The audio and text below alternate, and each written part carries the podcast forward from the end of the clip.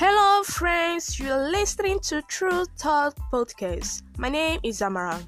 Today, I'll be talking about child abuse scandals and how to put a stop to this act. Don't go anywhere. We have a lot of packages for you.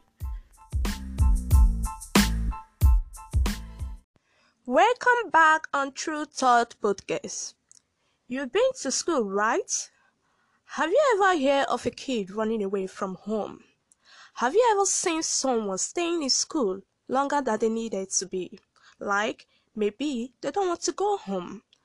There is a chance that you have seen a victim of child abuse. Child abuse has become a serious problem in the world today, where most children experiences feelings of hopelessness, hate, misery, and even death. This act has to be looked into. So, what then is child abuse? Child abuse is when a parent or a caregiver, whether through action or failure to act, causes injury, death, emotional harm, or risk of serious harm to a child. There are many forms of child abuse, including physical abuse, sexual abuse, and emotional abuse. So let's start with physical abuse. Physical abuse is when someone hurts or harms a child or young person on purpose. It includes hitting with hands, slapping, kicking, shaking and trolling, mostly done on little children, which can result to side effects like internal injuries, brain damage, and long-term disability. There is a story of a 10-year-old girl from Abia State, identified as Chioma, has been hospitalized after she was alleged maltreated by her aunts. There were bruises on her body and looked emaciated due to the horror she faced at her auntie's hand. She was treated like an animal. A girl like Chioma with face fear, depression, and suicidal thoughts. It's important to remember that physical abuse is any way of intentionally causing physical harm to a child or young person. It also includes making up a symptom of an illness or causing the child to become unaware. A child who is being physically abused might not realize what's happening is wrong and they might blame themselves. Another form of child abuse is child sexual abuse. Few weeks ago, a 13 years old girl was found pregnant, but she did not know who impregnated her. But I will tell you the truth. She was raped by someone nearby and threatening not to report. When doctor conducted tests on her, they found out she was not a virgin, meaning someone has been sexually abusing her. Just a week after that, another story of a 12 years old girl who was staying with her uncle was found raped and killed. This is awful.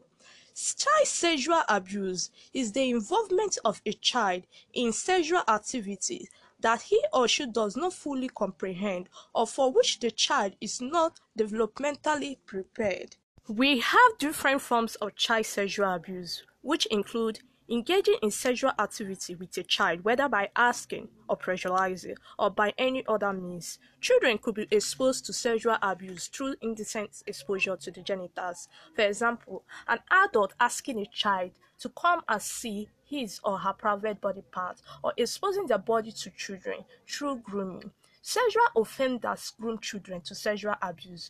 Grooming includes showing love, affection, giving children gifts. It could be through child pornography, through cartoons. Sometimes parents buy cartoons and abandon it to their children, and some of these cartoons have some sexual retention in them. It could be through church. Child sexual abuse could be through touching a child private part. Child sexual abuse can happen anywhere. It can happen in your house, right under your nose. Child sexual abuse can happen in school, where children are abused by their class teachers. Child sexual abuse can happen in churches. Priests, pastors abuse children. Child sexual abuse can happen in parties, where children go to parties without their parents' supervision. They can be sexually abused. It can happen in friends' house. It can happen anywhere. Most sexual offenders are well known to their victim. 30% are relatives of the child. Most often, brothers may be older brother or older sisters, fathers, uncle, or cousin. About 60% are acquaintances such as friends with the family, babysitters, or neighbors. Strangers are of 10% of child sexual cases. So when we are talking about child sexual abuse, Take around your community, your environment. Sexual offenders are people who are loved by that child, who are close to the child, such as when abuse is happening, the child might not know that abuse is happening. When a child review abuse in any form, it's important to listen carefully to what they are saying. Let them know that they have done the right thing by telling you. Say you will take them seriously. Don't confront the alleged abuser. Report what the child has told you to the nearest police station in your area as soon as possible. It can be far too easy to see something suspicious like possible child abuse or neglect and say to yourself, somebody else will probably take action. It may be awful to respond. It seems like it's none of your business. The safety and well-being of children is everyone's business. It's our responsibility as a society to ensure that children are able to grow up safe and healthy. It takes only a minute to speak up if you see a parent in need or a child in danger. Thanks for tuning in.